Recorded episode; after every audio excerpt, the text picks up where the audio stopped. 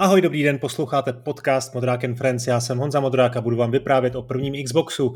Eh, nebudu na to sám. Průvodcem tohoto letního konzolového speciálu je taky Jarda Mevald, který tu hostuje z podcastu Quest. Ten vám určitě představovat nemusím a pokud snad ano, tak ho najdete na rádiu Wave.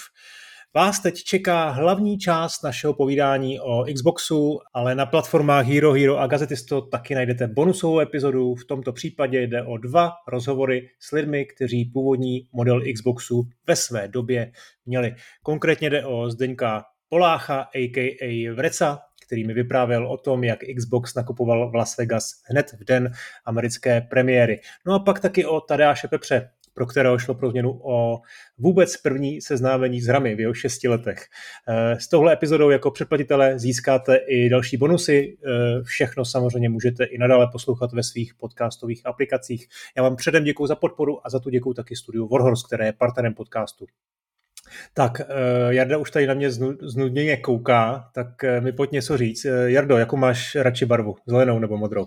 Ježiš, to je těžký, já mám rád zelenou, no, ale spíš jako to asi bude, jestli mám rád PlayStation nebo Xbox, viď? No, jaký seš tým? no, já jsem tým Xbox, já se tím netajím už od dob 360 naprosto jasně deklaruju, že prostě ta konzole nebo ta platforma, na který já hraju, tak je Xbox a dostal jsem se k tomu velmi jako jednoduše vlastně Eh, měl jsem kamaráda, nebo mám kamaráda, který, se kterým jsme hráli Call of Duty 4 a ještě předtím, než jsme hráli Call of Duty 4 multiplayeru, tak on si koupil Xbox 360, já jsem si ho koupil taky, ale neměl jsem ho připojený k internetu a říkal jsem si, že ho zase prodám, až jako si zahraju GTAčko 4. No a on říkal, to ne, ne, ne, to neprodávej, to si zahrajeme jako Call of Duty, dáme cotko prostě a budeme to hrát, tak jsme to hráli dva roky, každý den ráno jsme hráli prostě tři hodiny k cotko.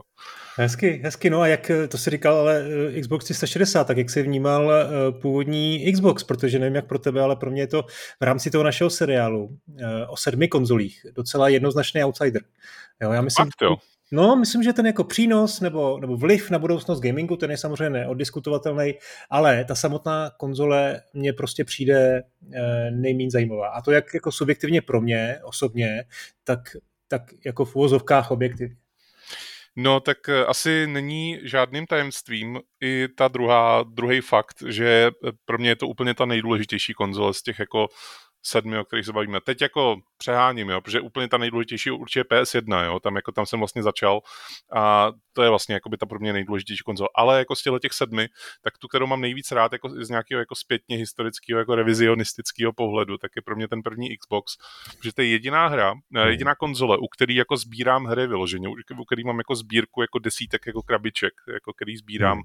Ne, nechci jako mít úplně jako komplet, to zase ne, jako že bych byl takovýhle blázen, ale prostě velmi rád si sbírám ty krabičky. Jednak mě se líbí vizuálně, oni jsou opravdu hezký. A uh, za druhý, uh, většinou to tak bývá, že když vyšla nějaká hra multiplatformně, tak uh, ta nejlepší verze se nachází na tom Xboxu.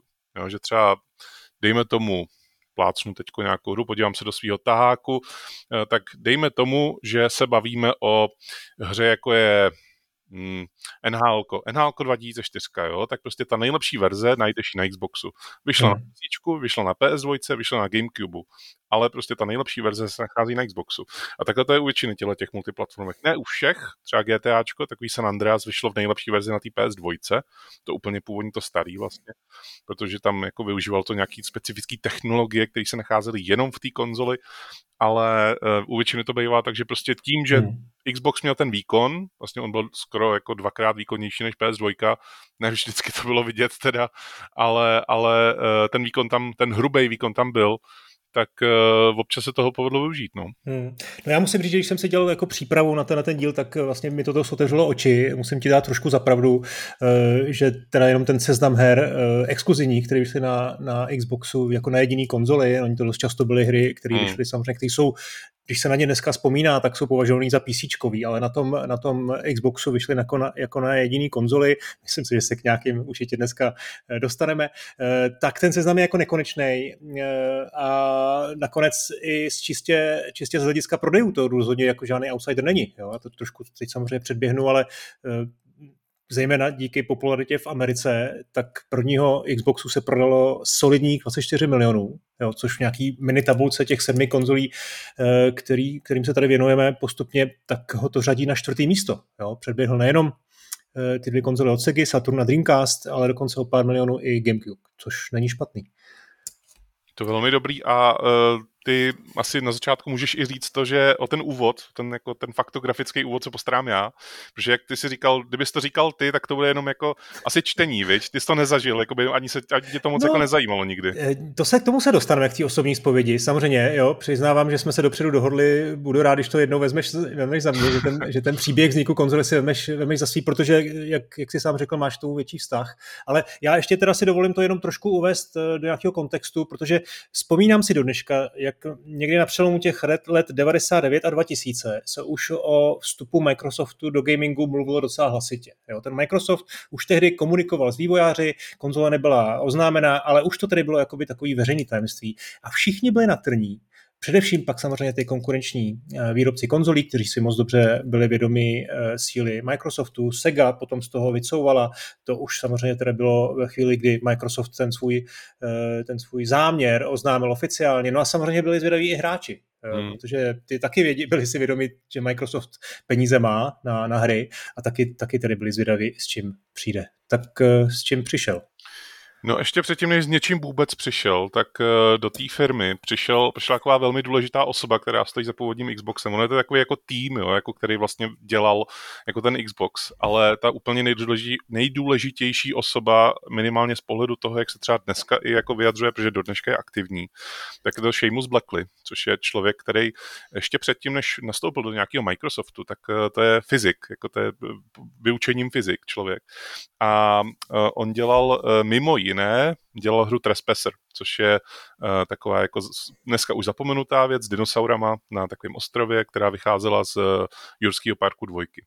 Hmm. A uh, ta hra se úplně nepovedla, dostala to velmi průměrné známky, no ale právě to, to nepovedení té hry ho donutilo jako přemýšlet nad tím, že by změnil profesi a jako zlákali ho do Microsoftu, kde v podstatě velmi rychle uh, jako pochopil, že pokud bude Microsoft jako zahálet a jako nechytí tu generaci vlastně konzolí ještě ve chvíli, kdy do toho může naskočit, tak kdy to není tak, tak drahý, jako do toho naskočit, tak se mu to už nepovede nikdy. A vlastně Sony ten největší konkurent ovládne vlastně obývák. To bylo jako to nej, největší, čeho se báli, že Sony ovládne obývák. A předtím, než jako zabřednu do těch informací, do, te, do jako všeho, o čem se tady budeme bavit, tak jako asi takový, jako, takový disclaimer, já bych mohl mluvit o tom jako hodiny, hodiny, hodiny, ale budu to velmi zjednodušovat. Jako jo. A pokud vás tohleto zajímá, celá tato historie, tak velmi doporučuji dokum- sérii dokumentů, kterou vydal Microsoft uh, právě ku příležitosti jako 20 let uh, Xboxu. A uh, v tom vlastně popisuje velmi detailně některé detaily, je tam hodně rozhovorů s pamětníkama, hodně výpovědí těch pamětníků, kteří se stále v tom herním biznisu tak trochu pohybujou a rozhodně doporučuji, pokud vás tohleto téma zaujme, protože jako celý ten příběh toho Xboxu je jako neuvěřitelný v tomhle. Hmm. On ten Seamus Blacksley ve chvíli, kdy jako nastoupil do, tý, do toho Microsoftu, tak vlastně velmi brzy se dostal do, jako do, do konfliktu, dá se říct, protože tam jako vznikly dva týmy. Microsoft věděl, že chce dělat herní konzole a vznikly tam dva týmy. Uh, jeden, který vycházel uh, z toho Windowsáckého jakoby týmu, uh, takový ten tradiční, lidi, co prostě dělali Office a tak dále, ale měli nějakou afinitu prostě ke hrám a tak chtěli udělat jako konzoli.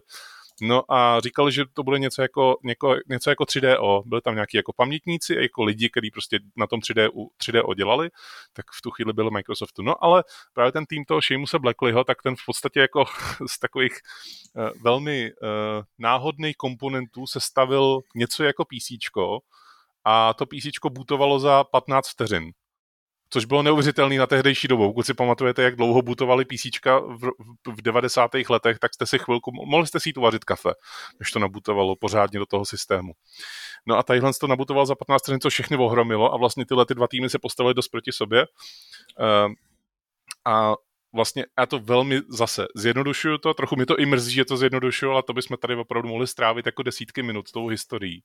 Ale ještě předtím, než eh, dojdu k takovým velkým významným momentu, kdy se teda řeklo, jestli se povolí nebo nepovolí jako dělání konzole v rámci Microsoftu, tak tam byly velký námluvy, protože jako to nejjednodušší vlastně, co mohli udělat, je oslovit Segu, oslovit Nintendo, oslovit ty už existující vlastně hráče na tom trhu. S tou Segou máš pravdu, ta spolupráce tam byla velmi úzká a tohle se nejsem jistý, jestli se v tom skvělém dokumentu, to potvrzuju podepisu pod uh, vlnovkou, velmi, velmi tlustou, uh, dáme do show notes, jenom připomenu, že to bylo vlastně i Microsoftem přeložený, takže je tam jako velmi kvalitní česká, české titulky uh, na YouTube. Tak ta spolupráce se Segou vlastně byla výsledkem už té spolupráce na Dreamcastu, kde, kde, kde vlastně ta konzole měla Windows CE operační systém a v jednu chvíli se dokonce spekulovalo, že by Xbox mohl být zpětně kompatibilní s Dreamcastem. Jo? Šéf Segi uh, uh, Isao Okawa se kvůli tomu několikrát sešel s Billem Gatesem a údajně to bylo jako víceméně z obou stran uh, schválený, minimálně z těch obchodních důvodů a jako nic tomu nebránilo, ale bránila tomu nakonec ten rozdílný koncept uh, online služeb, jo, který vlastně zamezil tomu, že by ty hry jako mohly stoprocentně fungovat na Xboxu. Takže tohle bohužel padlo. Další, další důkaz té zkouské spolupráce je snad i angažma e, nového jiného, jiného člověka, který vlastně ze Segy potom v roce 2003 přešel, přešel do Microsoftu, ty už se ho minule taky zmiňoval, Petra Mura. E, ještě bych mohl zmínit třeba arkádový board e, Sega Chihiro, protože tak jako dříve u Dreamcastu byl ten arkádový board Naomi, který umožnil Seze Eh, na Dreamcast portovat hry z eh, automatu, tak Chihiro zase umožňoval portovat eh, z automatu hry na Xbox, byl to takový derivát toho Xboxu, No, pak bych řekl ještě ovladače, no. Teď ti zase trošku ti do toho házím vědle určitě, protože ty ovladače o těch určitě budeš, budeme mluvit, ale design ovladačů Xboxu uh, prostě evidentně vycházel z Dreamcastu, jo. Byly tam mm-hmm. stejný layout tlačítek, byly tam samozřejmě ty dva sloty v horní části, no ale úplně poslední uh, vlastně spojitost, to jsou ty hry, uh, protože Sega tu podporu dala všem konzolím, jak Gamecube, tak PlayStation 2, ale na Xbox vydala těch her 50, jo. Americký launch ten si se nestihla, ale potom už vlastně záhy eh, na začátku roku 2002 prostě velmi, velmi jako aktivně podporovala jak japonskou, tak evropskou premiéru a spousta těch her dokonce vyšla na Xboxu exkluzivně. Honzo, víš, co se dělal na Valentína v roce 99? Ty jo, to mi řekni. Teď máš na mě nějakou, nějakou tajnou já nevím, informaci. Já, já, já, nevím, co jsi dělal, ale vím, co dělal lidi v Microsoftu na Valentína 99. Tak mi to pověz. tak víš uh, už. na Valentína 99 totiž proběhla velká důležitá schůzka, na který byl Bill Gates, byl tam Steve Ballmer, byl tam Seamus Blackley, byl tam Ed Freeze, Robbie Bach a Jay Allard, což jsou jako takový ty nejdůležitější figury, které stojí za tím Xboxem. A říká se tomu uh, masakr na svatého Valentína protože to byla schůzka, která byla naplánována jako všichni si ji pamatují velmi detailně, jako jo, proto to takhle jako detailně i řeknu. Hmm. Byla to schůzka, co byla naplánována 4 hodiny odpoledne na Valentína. Všichni už se těšili, že budou doma prostě slavit se svýma jako drahýma polovičkama, prostě jako krásný, úžasný eh, den eh, romantický. No a oni ve čtyři se zavřeli do kanceláře a začali po sobě řvát.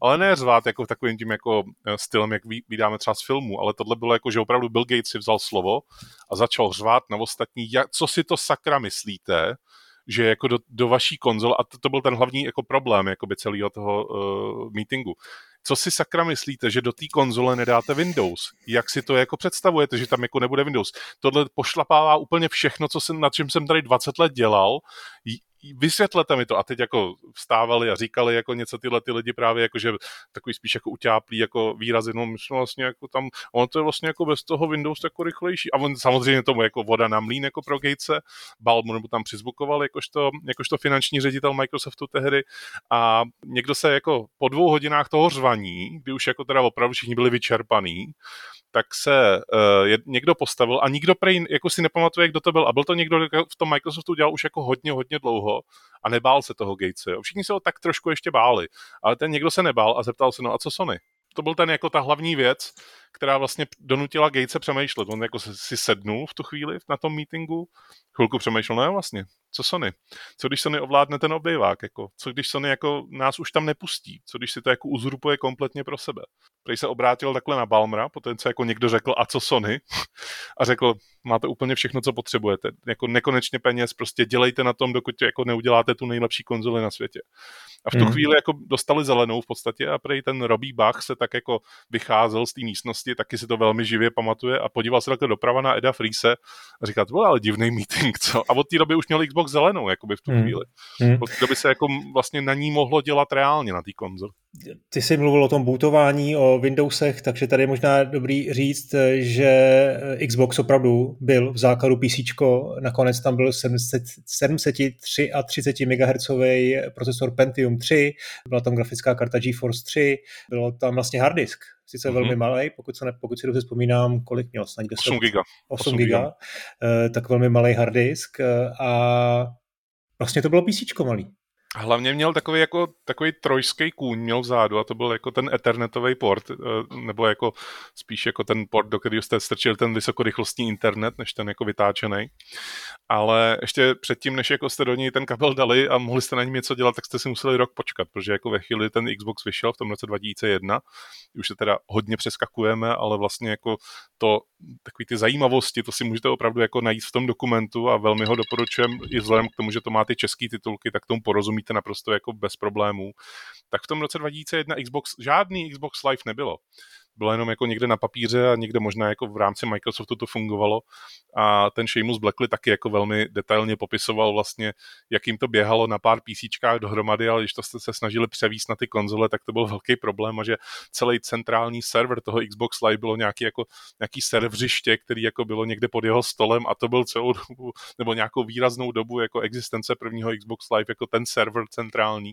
Hmm. Uh, tak o rok později se, jsme se dočkali vlastně uh, Xbox Live plnohodnotného, toho, který podporoval multiplayer, ale vlastně to, co je důležitý na tom Xbox Live je to, že ono to standardizovalo spoustu věcí, že jako odpadly jako takový ty prvky, které byly třeba známý z PS2, kde taky nějaká online podpora byla, ale eh, díky tomu, že vlastně Microsoft řekl, pokud chcete, aby hráči hráli online, tak ta vaše hra musí mít tohle, tohle, tohle. Díky tomu vlastně se to připojuje ne jako k vám na nějaký P2P servery, ale prostě funguje to jako systémově, tahle ta celá věc a hlavní architekt eh, celého toho systému byl Jay Allard, který si to vlastně vysnil po té, co si přečetl knížku Ready Player One, tak on chtěl vlastně to své metaverzum, tak dá se říct, jakože ve kterém hráči jako se spojují navzájem a hrajou a eh, vlastně se propadají do úplně jiného světa, díky tomu, že spolu můžou i online komunikovat a party chat a tak dále, to bylo všechno ustavené tady. To nebylo až na 360, to už bylo tady. Eh, v České republice jsme to využívat vůbec nemohli, protože tady jako si musel ještě docela dlouhou dobu, co vyšla 360, předstírat, že jsi Američan, jak tím svým účtem, tak tím, že musíš si kupovat vlastně, protože už tehdy to bylo za peníze, jako Xbox Live. Pokud si chtěl mít ten jako zlatý účet a hrát hmm. multiplayer, tak už tehdy si musel platit vlastně Microsoftu a člověk si říkal, cože, tehdy, jak jsi to jako měl platit? No, před placenýma hmm. kartama v obchodech, jako tehdy to byla nejjednodušší způsob. No. No, jsem rád, že to říkáš, že se to vlastně bylo spuštěné až eh, na první narozeniny v listopadu 2002, eh, protože to je zajímavá věc. Dneska se má Xbox Live jako služba, která to vlastně jako rozjela, ale ta online služba Sony třeba byla spuštěna o pár měsíců dřív, Jo? No ale Tam... zase online služba Sony, co to bylo? Jako online to, tak koupil si network adapter a měl si jako vlastně zadarmo přístup ke hrám, nemusel si víceméně platit žádný, žádný měsíční poplatek. Jo? Zatímco ta Sony to měla uh, otevřený, tak uh, Xbox uh, služba byla, byla uzavřený systém, bylo tam to přeplatný, jak se říkal, musel si skoupit za 50 dolarů Xbox Live Starter Kit, tam byl, tam byl teda měsíční roční předplatný a byl tam taky headset, nebo respektive voice komunikátor, Eh, a díky kterému si mohl tedy komunikovat eh, s lidma eh, nebo spoluhráčema. No a byla to určitě jedna z velkých, velkých věcí, ale pojďme asi k tomu launchi, co, hmm. teda, co teda přišlo, eh, bylo to kolikátýho? V listopadu 2001, 15. Listopadu 2001, no, bylo to velmi ovlivněné tím, že o pár měsíců předtím proběhlo 11. září, takže jako oni vlastně si nemohli až do poslední chvíle kontrolovat, oni to, tu hlavní fabriku vlastně na Xbox měli v Guadalajare v Mexiku. Hmm. Oni si nemohli tam vlastně letět to zkontrolovat, že jako z toho lezou ty správné Xboxy eh, a museli tam jako do, dojíždět různě jako po, po, vlastně po zemi eh, hmm. a bylo to velmi pomalý. No ale na ten launch, tak vlastně ta, ta hlavní jako věc byla v New Yorku, na Times Square, kde v obchodu Microsoftu byl i přítomný Bill Gates. Měl na sobě takovou velmi slušivou uh, koženou bundu s, s nápisem Xbox vzadu a vlastně tomu prvnímu člověku, který byl v té frontě, tak tomu ho předal zadarmo a ještě si tam s ním jako zahrál a tam vznikla jako velmi památná věta, Uh, Fusion Frenzy, ten nejoblíbenější hra byla Gatese. Samozřejmě on to jako hrál jenom v tu chvíli večer, jako během toho launche, ale pak už to asi nehrál nikdy. Ale do dneška se traduje, co je nejoblíbenější hra byla Gatese? No Fusion Frenzy, samozřejmě. Hmm, hmm. Stálo to 299 dolarů a ten, ten launch byl úspěšný. Eh, pokud si dobře vzpomínám, tak eh, Microsoft vyexperoval 400 tisíc konzolí a víceméně tím uspokojil veškerou poptávku. No a už si zmínil to, tu, ty, tu výrobní linku v Mexiku, která si myslím, že mu zprvu hodně pomohla, protože byl schopen škálovat ten vývoj podle, přesně podle uh, té poptávky, která samozřejmě prostě v prvních měsících a letech jako rostla. Velký problém tam byl ale s poruchovostí, protože ta úplně první várka Xboxu měla čtvrtinovou poruchovost. Vlastně 25% veškerých Xboxů, co byly vyrobený, tak byly poruchový.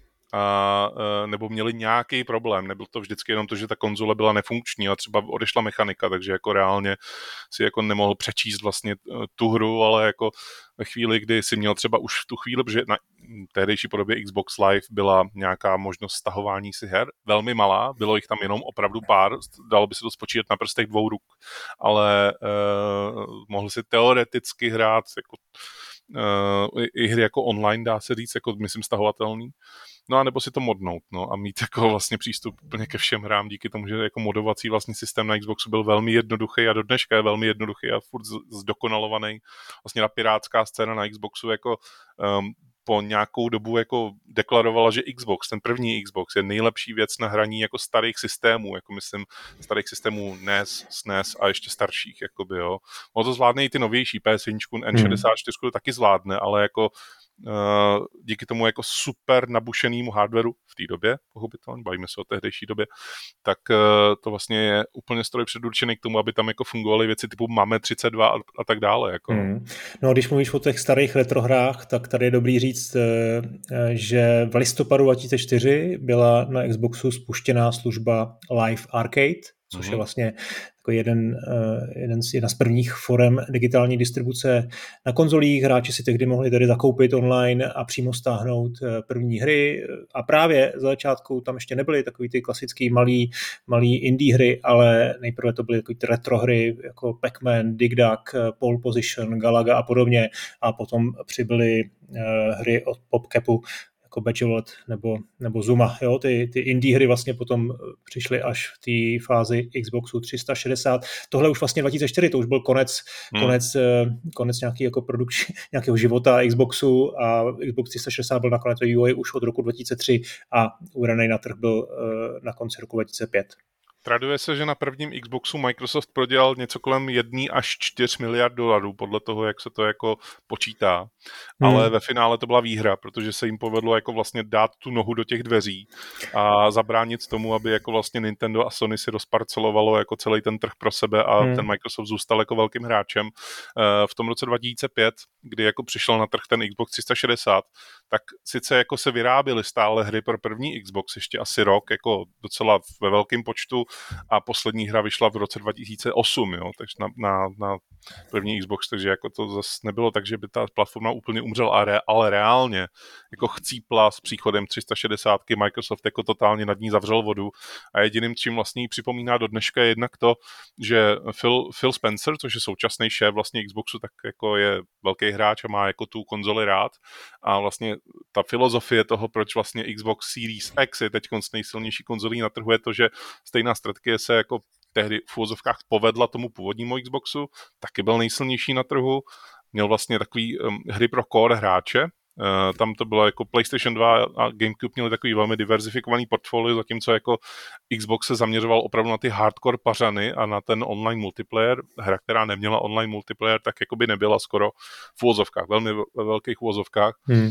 A v tom roce 2005 ve chvíli, kdy jako se objevila ta 360, tak jediný, co to připomínalo, bylo na uh, storeu, vlastně 360 kovým, možnost koupit si asi 10 her z toho původního Xboxu v digitální podobě. Ale jinak jako Microsoft podle mě i nad tím takhle otočil tu stránku hmm. a soustředil se rovnou na tu další generaci. No, tak to byla ještě taková poslední, poslední generace, kdy konzolí, kdy, kdy ještě nebyly ty mm, ta kontinu, kontinuita ještě tam tak nefungovala, jako, jako to známe vlastně dneska u PS4, PS5 a u, u nových Xboxů. No, ty jsi zmínil tu ztrátu, tak tam bych ještě se krátce zastavil, protože já si pamatuju, že, že tam Microsoft se hodně jako byl v prsa, že, že předběhl v GameCube, GameCube v prodejích, jo, což samozřejmě ale e, se stalo, ale prostě zaplatil za to vysokou cenu, doslova vysokou cenu, protože zatímco Nintendo na té konzoli neprodělávalo, tak Microsoft ji samozřejmě dotoval, uh, prodával ji levně a i když ten postup byl tehdy, myslím, docela standardní, jo, tak na rozdíl třeba od PlayStation uh, Microsoft určitě neměl takový zázemí her, mm. který by mu tu, to dotování dokázalo uh, finančně vykompenzovat. Já jsem si jenom tady našel poznámku, že v roce 2004 byla, byl, byla herní divize Microsoftu 200 milionů ve ztrátě. Hmm, no. Ona konec konců celý to Microsoft Game Studios, tak to nebyla divize založená v souvislosti s Xboxem, to existovalo mnohem dřív a hry, které si s tou můžete pamatovat, je třeba Age of Empires, jako to pochází vlastně z té stáje toho Microsoftu a když jste zapli tu hru, tak tam probliklo logo Microsoft Game Studios. Hmm. Ale ještě předtím tam byl nějaký Olympic Soccer a podobné věci, které jako byly vlastně ještě o pár let dřív předtím Age of Empires a to jako nebyla jako známka kvality. Hry od Microsoftu tehdy byly spíš jako vysmívaný, než že by to hmm. bylo jako nějaká velká věc. A i tehdy, když jako přivezli přivezli vlastně Xbox do kanceláří GameSpotu, tak tehdy Gerstmann na to vzpomínal tak, že vlastně tam přišli ty kravaťáci nebo ty lidi z toho Microsoftu a dívali se na ty redaktory, jako právě jsme nám přivezli jako největší božskou manu, jako jo, dívejte se na to strašně obdivně a uznávejte to, jako i skrz to, že to je americká konzole, my jsme hmm. v americkém herním serveru a teď nám bude patřit celý svět, jako byli hrozně povýšený vlastně jako v tomhle ohledu, ale asi, asi to dávalo smysl, oni jako s tím za zkušeností neměli a chtěli být jako by nesměli dát najevo jako to, že prostě uh, by to třeba mohlo být jenom průměrný. No já si matně vzpomínám na ty články v multiplatformových časopisech britských, jo? to znamená, ty měli přece jenom už trošku odstup z té Ameriky a tam se hodně jako vysmívali ty velikosti té konzole, jo? když byla vlastně, hmm. tak to možná taky mohlo padnout, bylo to v tom, nakonec v tom dokumentu, myslím taky, že ta úplně první eh, verze Xboxu, která byla ukázaná v březnu 2000 na GDCčku, tak tam měla ten, ten tvar toho velkého X, že jo, to dneška nakonec několik těch modelů nebo prototypů se, se zachovalo eh, a později tedy, když, když o rok později eh, na, na CESu Xbox, Microsoft představil teda skutečný Xbox, tak se to hodně porovnávalo s tou PS2, která byla vlastně o dost menší. Jo. No a nejenom, že teda velký Xbox, ale taky, a to už jsem teď už narážím konkrétně na ty americké média, který teda řekněme, že tomu trošku stranili, ale vím, že Game, Game Informer konkrétně napsal o ovladači na Xbox, že to je omyl roku. Jo, to byl mm. prostě fakt jako velký, velký titulek omyl roku, e, taky se mu jako posmívali, jako že to je FET ovladač a podobně on se potom stal jako kultovní, že, že potom nějaká, nějaký jako malý výrobce ten ovladač původní vlastně začal vyrábět a docela dobře se prodával. Eh, vybavuješ si ho? Měl, jo, jo, vybavuju si ho, dokonce on se prodával pro Xbox Series nebo pro ano. Xbox One a bylo to i s posvěcením toho původního tvůrce Xboxu Seamusa Blackleyho, který vlastně jako měl, eh, dostal pro té firmy, která ho vydávala, tak dostal jako dokonce jako podepsaný vlastně jedinečný jako kontroler. Uh, nebudu prozrazovat, jak se jmenuje, protože to mám v kvízu, tohleto, okay. ale a uh, jako mně se třeba líbil, jako já mám velký ruce, takže mě se prostě jako do těch rukou jako vešel úplně krásně, ale vím, že jako třeba pro libovolného jiného hráče, který jako nemá zase takové jako velký hnáty, jako mám já, tak prostě e, měl s tím problém, ale to bylo fakt obrovský, jako by ten původní ovladač, jo, když jako se dneska, když, i dneska, když se na něj podíváš a když se ho vezmeš do ruky, tak si řekneš, hm, tak jako s tím letím jako asi mohli trochu očekávat vlastně, jako že tam budou nějaký hejty, no. Hmm. No a možná jednou z posledních věcí, které jsme nezmínili, je, že Microsoft se byl samozřejmě velmi dobře vědomý eh, toho, že potřebuje hry a to znamená, že potřebuje i e, vývod, výrobce, mm. studia, vývojáře. Takže nejenom, že se snažil přesvědčit různý externí studia a jako snažil se s nimi udělat nějaký deal, například CEA udělal velmi záhy velkou dohodu, což myslím si, že bylo, mělo jako vel, velký symbolický nějaký efekt, protože zatím... Zrovna, zrovna to, jej to chviličku trvalo, jako tam, no? tam vlastně nejdřív Microsoft jako měl svoji vlastní sportovní linii vlastně jako her. To jo, sporty jo, ale jiný hry jako EA dělala už už od začátku, protože ještě tady, tady ta dohoda byla oznámena už na konci 2000, hmm. to znamená ještě před launchem, rok před launchem vlastně konzole, uh, takže samozřejmě jako dělala i pro PlayStation 2, ale nedělala pro Dreamcast, takže tohle jako vlastně byl signál docela důležitý. Jo? No ale nejenom to, ještě oni samozřejmě koupili uh, někdy v polovině roku 2000 uh, eh, Bungie, to bylo velmi a... jako uh, takový ožehavý, tohleto téma, protože oni vlastně Bungie oznámili Halo jako exkluzivitu na Mac, a jako, co, co víc můžeš vyfouknout jako té druhé platformě, přesně, než že koupíš celý studio a uděláš jako, že Halo je exkluzivita na tvojí platformu. Jako. Přesně tak. No a potom v roce 2002 Microsoft koupil ten Rare od, eh, od Nintendo, jo? takže to byl taky, taky jako vlastně důležitý krok. No ještě možná úplně poslední věc, aspoň z mé strany, jestli ještě něco nemáš, tak bychom měli říct eh, něco o Japonsku, protože ten příběh Japonska a Microsoftu eh, a konkrétně Xboxu je strašně důležitý. Teď jsme tady mluvili o důležitosti vývojářů a samozřejmě v roce 2000 nebo začátku toho tisíciletí japonský game development byl jako extrémně důležitý a ať už kvůli, že Sony tam měla spoustu svých studií a svých partnerů, to samý Nintendo. Takže Microsoft měl pocit, že tam taky musí dát tu nohu do dveří pověstně. Jo? A snažil se tam přesvědčit studia, aby pro něj začali dělat. Myslím, že ty plody, tyhle ty spolupráce nebo ty snahy, která, hm, dobře, v globálu se asi s nějakým jako úspěchem nesetkala, ale ty jednotlivé úspěchy tam jsou, nebudu to teď jmenovat, eh, ale všichni známe už nakonec u Lamče, nějaký ty hry jako byly vydaný. Eh, ale druhá věc je samozřejmě zájem, zájem jako populace běžných hráčů. Jo? Vím, že ten Gates byl samozřejmě taky v Americe, pověstný je ten, ten eh, billboard, kde je Bill Gates s tím s tím hamburgerem nakousnutým, to je jako symbol Ameriky, tak takhle se snažil Microsoft prodávat Xbox eh, japonským hráčům. To se úplně nesetkalo eh, s úspěchem. My jsme řekli tedy 26 milionů celkově, řekl jsem to ne, 24 milionů celkově prodaných a eh, Máš tam informace schválně, nebo když tak to můžeme brát jako takový mini quiz, kolik se Xboxů původních prodalo v Japonsku, Jardo? No to budou nějaký jako tisícovky, protože to, jako to, to bylo velmi špatný tam. To zase ne, ale je to 470 tisíc, jo? to znamená v Americe 16 milionů, v Evropě 6 milionů a v Japonsku pouhých necelý půl milion. Takže... Bylo to moc velký na japonský byty, no. Jako, ale teď jako si nedělám srandu. On ta konzole byla největší z těch tří a Gamecube v Japonsku docela válcovala i skrz to, že byla prostě maličká. Jako PS2 taky s tou PS2 jako zmenšenou verzí to bylo úplně jako krásný, že jo? ale prostě Xbox se neměnil, to byla jedna stejná šasy celý těch pět let a prostě zůstalo to takhle obrovský, jako mně se líbí, já nepovažuji tu konzoli za obrovskou, já ji považuji za bytelnou, jako jo, ale, ale uh, jo, no. No, dobrá. Tak jo, já myslím, že to máme všechno. Tak jaká Poslední je to... věc ještě eh, pracovní názvy Xboxu, eh, předtím než jako vůbec jako vznikl název Xbox, z čeho je vlastně derivovaný název Xboxu. Je to z toho, že to vlastně běží na architektuře DirectX. Vlastně úplně na začátku byl jako pracovní název X pomlčka box, jako a do dneška to některý hmm. i český novináři jako stále píšou takhle, hmm. anebo X a velký B box, což je taky blbě ale uh, pracovní název uh, byl třeba TSO, což znamená 360, už tehdy měli vlastně 360, jakože to prostě obsáhne úplně všechno, že byl takový jako hmm. domácí entertainment center, což konec konců říkal i Čeněk, že jo, v tom tím rozhovoru, že on to takhle měl. Hmm. Hmm. Uh, E2, což znamená Extreme Experience, samozřejmě musí tam být Extreme a X, samozřejmě jako bylo jako velmi dobrý, dobrý písmeno. P2 byl taky pracovní název jako Powerplay, že se měla jmenovat ta konzole.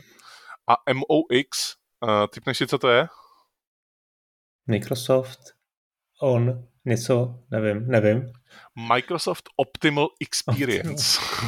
hezky, hezky. No jo, marketáci, to je, to je taky, taky zvláštní sorta lidí. Já, jsem, já si pamatuju, že kdysi byl článek, a to teda nebylo asi s původním Xboxem, ale potom s 360, když se měla chystat, tak se spekulovalo, britský časopisy to nějak jako šířili, že nový Xbox se bude, bude jmenovat Home Station. Hmm. Že, to, že už tehdy ten Microsoft jako tlačil tu, tu, tu multimediálnost toho zařízení, ale že takhle jako ukradne tu station konkurenci, to tedy, uh, ale říkám, to byla jenom spekulace a Microsoft to tedy vehementně uh, popíral. No, hele, pojďme na tu osobní vzpomínku. No, tak mi řekni, jak jsi to s tím Xboxem měl ty, kdy ses k němu dostal a byla to teda jako hlavní tvoje jako konzole vlastně té šesté generace? Dá se to tak říct?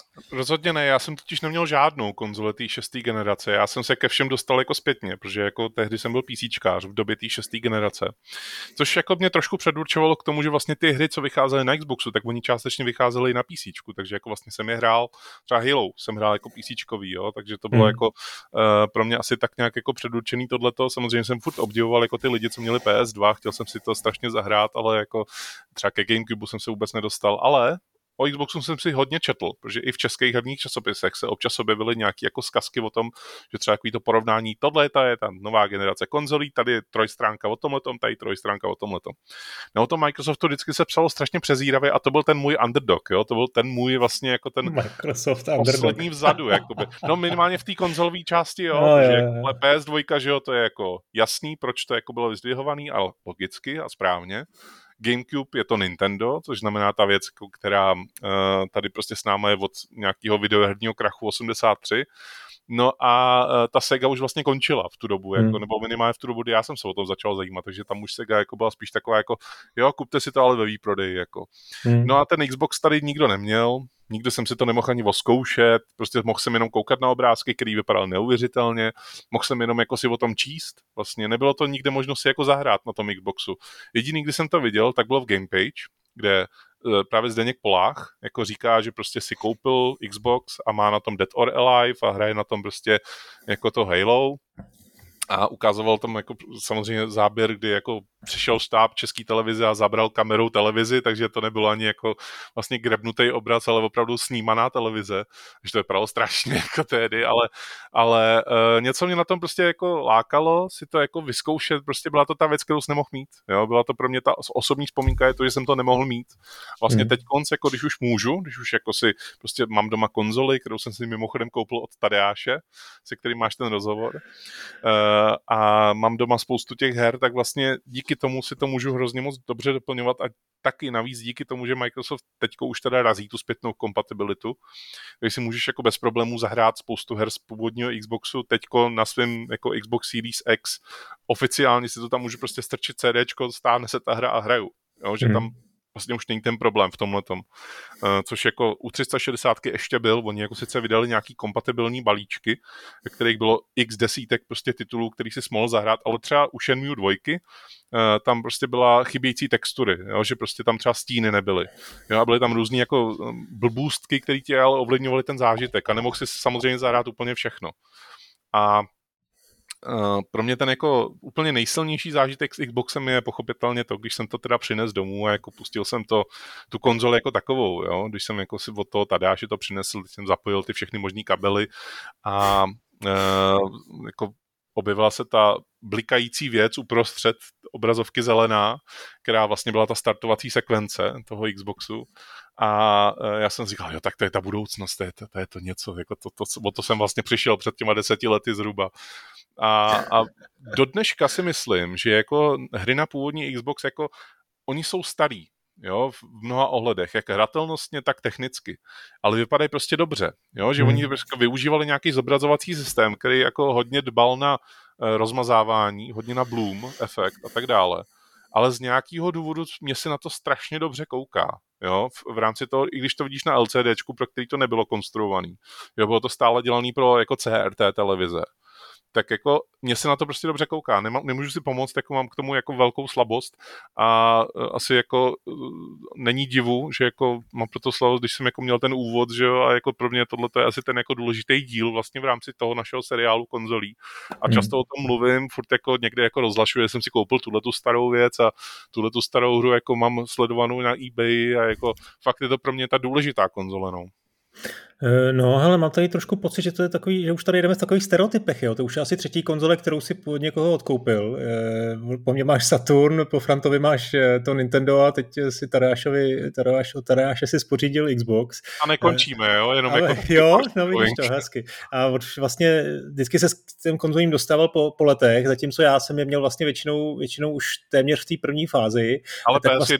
jsem měl o rok dřív než ty zase. OK, dobře, tak jo, tak dobrý, tak beru zpět. Každopádně tady to je vlastně podobný, protože já jsem si koupil Xbox eh, odhadem někdy v roce 2003 a koupil jsem si ho kvůli dvěma konkrétním věcem a řekl bych obecně kvůli vlastně konkrétním hrám. Jo. Jedna věc je, zase už to tady vychází z těch předchozích dílů. E, za prvé Rare, Nintendo 64 prostě a hry jako GoldenEye 007 a Banjo Kazooie, to na mě udělalo jako velký, velký dojem. Takže když si Microsoft pak koupil Rare a začalo se mluvit o těch hrách, které vlastně budou tam dělat, tak já jsem prostě opravdu žil v přesvědčení, že ten Rare jako pokračuje. Jo. Byl jsem tady velmi potom rychle a zejména z dnešního pohledu prostě to bylo jako naivní představa. Byl jsem vyvedený prostě e, z real, do, do, do, do reality, že to tak jako nebude, že ta prostě změna jako přichází.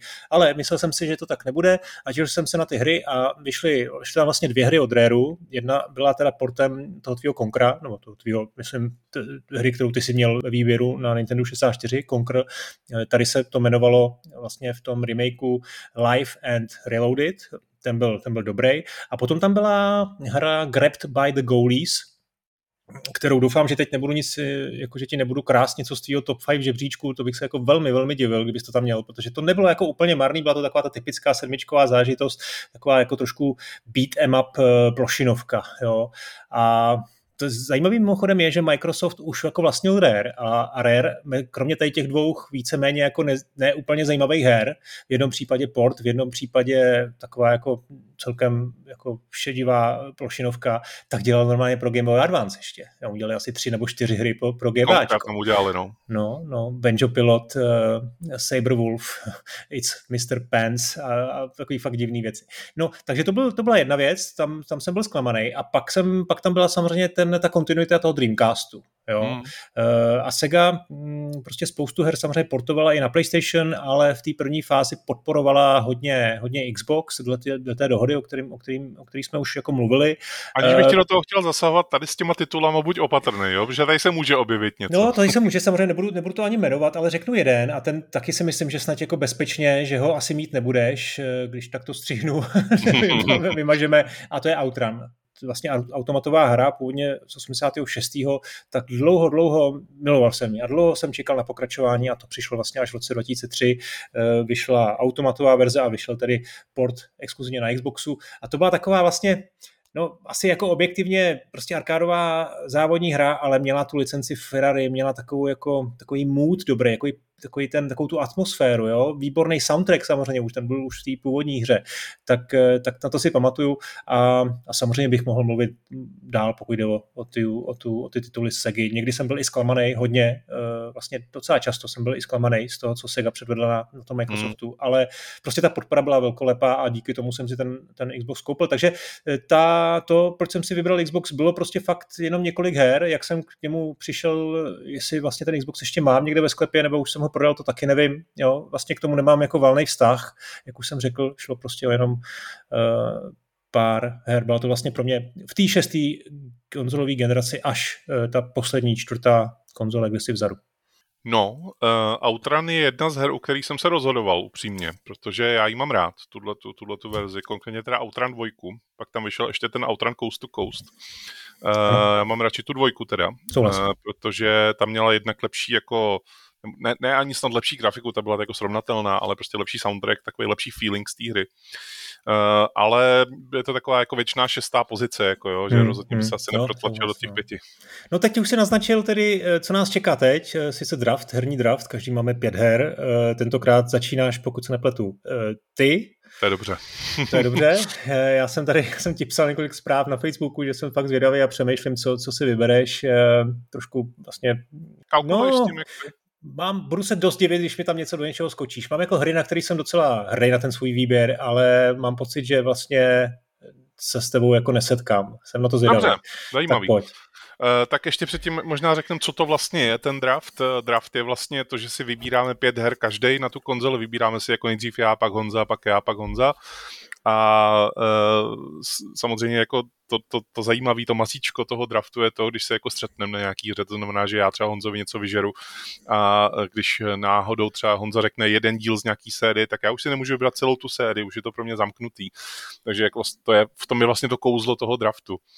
No, tak eh, když říká, že se nestřetneme, jo, tak já, možná to je od tebe taktika, že mě jako mažeš med kolem huby, že si jako říkáš, že prostě mi to takhle jako dáš a já si vyberu něco jako divného na začátek.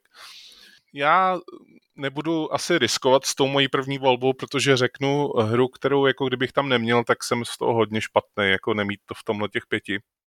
A je to Star Wars Knights of the Old Republic. Uh, to je pro mě RPGčko, u kterého já jsem strávil jako desítky hodin, několik hraní jako toho RPGčka a bylo to pro mě jako tak strašně jako formativní zážitek, protože já, já jsem prostě do té doby RPGčko vůbec nehrál.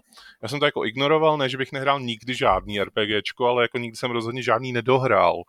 A Knights of the Old Republic pro mě byla jako hra, u který jako jsem jako zahořel totálně láskou jednak jako znova k těm Star Wars, já jsem jako je měl rád už tehdy, ale jako, uh, že bych je nějak jako úplně uctíval, to ne.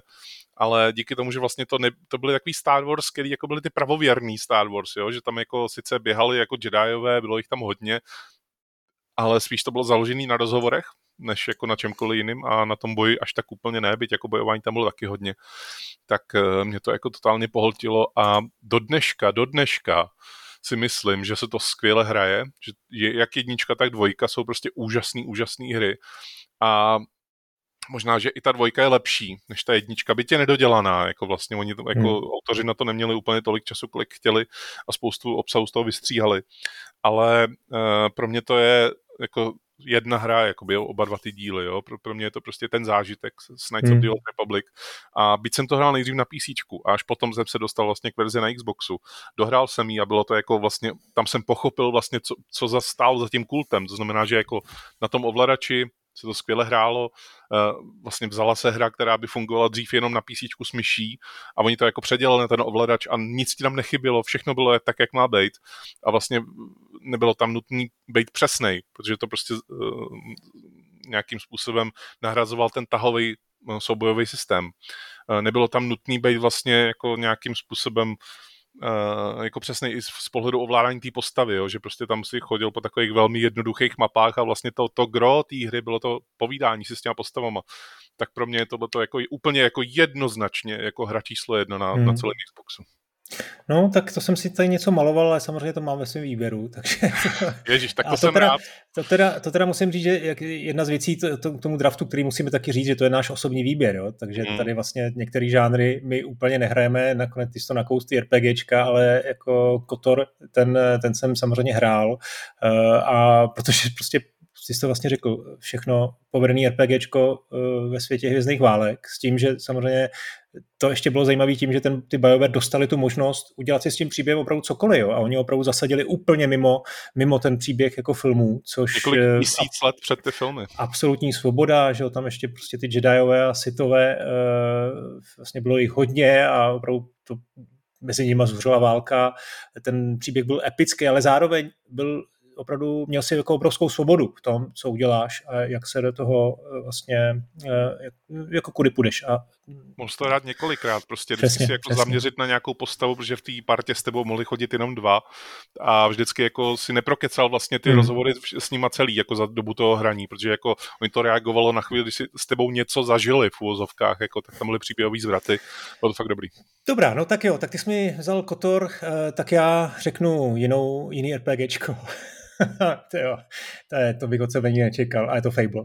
Je to hra od Lionhead Studios, vyšla teda na sklonku života Xboxu až v roce 2005, eh, samozřejmě byla dostupná i na PC, ale z konzolí eh, na Xboxu vyšla exkluzivně, a zase je to jedno teda z mála RPGček, který jsem hrál, který jsem si užil, opravdu jako úžasná, epická hra, která je vlastně paradoxně slavná nejenom pro to, co v ní je, a bylo, ale taky proto, co v ní nebylo, jo, protože e, ta Molineová hype machine, tak říkajíc, jako tehdy úřadovala fakt jako na plný obrátky, on vlastně v každém rozhovoru sliboval zase něco jiného, nového, velkolepého, nikdy neviděného, e, revolučního, jo, samozřejmě on tam mluvil o tom v obrovském rozsáhlém světě, ve kterém hráč bude čelit e, následkům svých činů, že tam e, prostě na začátku hry zasadíte semínko a potom tam prostě o 50 let později přijdete a bude tam obrovský strom. Tak to jsou jako samozřejmě věci, které se do té hry úplně jako nedostaly. E, nicméně, a fanoušci poprávu byli, byli naštvaný a Molina za to kritizovali, ale tohle by nemělo zakryt fakt, že to pořád byla jako extrémně povedená a inovativní hmm. hra s odvážným konceptem, jo, kdy opravdu žijete ten život toho hrdiny uh, od dětství po, po, po stáří. Uh, zdůraznil bych britský humor, ten vlastně v celé té sérii byl, byl, byl dost uh, takový trademarkový. Svět opravdu nádherný, kouzelný, krásně se na to, krásně se tam dalo toulat. Jo. Zase i to bylo po každý jiný, to bylo opravdu RPGčko mýho, mýho, mýho gusta. Já naprosto souhlasím, měl bych to v těch pěti taky. Uh, já jsem u Fable strávil opravdu hodně hodin. Uh, jak s tím uh, původním Fable, tak vlastně s nějakýma těma Lost Chapters, co vyšly potom, tak vlastně i s tím remasterem, co vyšel v roce 2013. Každou z těch verzí jsem dohrál a bylo to jako pro mě takovým jako až zase oči otvírajícím zážitkem, jo, protože já jsem do té doby tyhle ty hry jako totálně taky ignoroval. A díky tomu, jak to Fable bylo přístupný a hlavně teda u Fable mám jednu specifickou vzpomínku a to, když jako si jako navěsil na sebe nějaký opravdu dobrý brnění a mohl si rotovat kolem sebe, kolem té své postavy, prohlížet si to vlastně, tak jako to fakt jsem tam měl jako pocit, že když najdu nějaký zajímavý brnění a navěsím to na tu postavu, tak to bude jako uh, pro mě definující vlastně, že ta postava vypadá díky tomu úplně jinak a byla tam jako varianta, že prostě byl zlej, že jo, tak tam měl jako rostly ti rohy prostě z hlavy nějakým, a když byl hodný, tak jsi měl hlavou svatozáře a bylo to prostě jo, Fable bych tam měl taky, naprosto ti rozchvaluju. Uh, mojí druhou hrou, tak tady asi nepřekvapím, je to Halo Combat Evolved. Uh, střílečka, uh, která v podstatě jako byla ta killer aplikace pro původní Xbox. Uh, s přibývajícími lety, teda musím říct, že extrémně zastará. Vlastně jako v rámci toho, že už vyšlo jako spousta dalších Halo a spousta dalších stříleček na konzoli, tak ten přínos toho Halo vlastně už dneska není do, tak dobře vidět. Ale v té době to, že vlastně ukázali světu, jak se mají dělat střílečky na konzolích a jak se mají ovládat hlavně, tak to bylo jako něco úplně neuvěřitelného. Já jsem jako samozřejmě první Halo hrál na PC s klávesnicí a myší, takže jako jsem, taky mi to jako nedocvakávalo. Ale pak jako ve chvíli, kdy jsem se dostal k 360, tak úplně první nebo druhou věc, co jsem udělal, tak jsem si sehnal to Halo. A jako až tam jsem pochopil teda, jako, že já jsem samozřejmě četl o tom, že GoldenEye je ta první střílečka na konzoli, kde se to skvěle hraje a tak. A pak až to Halo ale když jako jsem viděl tu, ten systém toho doplňujícího se štítu, toho, že ty nepřátelé tam jako mají velmi dobrou umělou inteligenci, že tam můžeš nasednout do toho jeepu a projíždět se přes jako celou mapu skoro, to, že ma, tam máš jako počítačem řízený spolubojovníky, který s tebou bojují prostě a občas ti hodí i nějakou hlášku, to, že tam je velmi dobrý příběh a soundtrack, že tam je skvělý, že tam je velmi skvělá kombinace těch zbraní, byť u sebe můžeš mít v jednu chvíli jenom dvě, tak to prostě všechno dohromady dávalo v té době. Dneska už tak ne, ale v té době to dávalo tak strašně krásný jako zážitek z toho hraní a proto je to pro mě číslo dva. No, tak to jsem rád, že si Halo eh, sfouknul ty, protože by, by asi se necítil dobře, kdyby tady vůbec ne, nebylo v tom výběru, ale musím říct, že pro mě Halo je úplně taková, taková jako série, která jde mimo mě z nějakého důvodu. Nikdy jsem se vlastně k ní pořádně nedostal.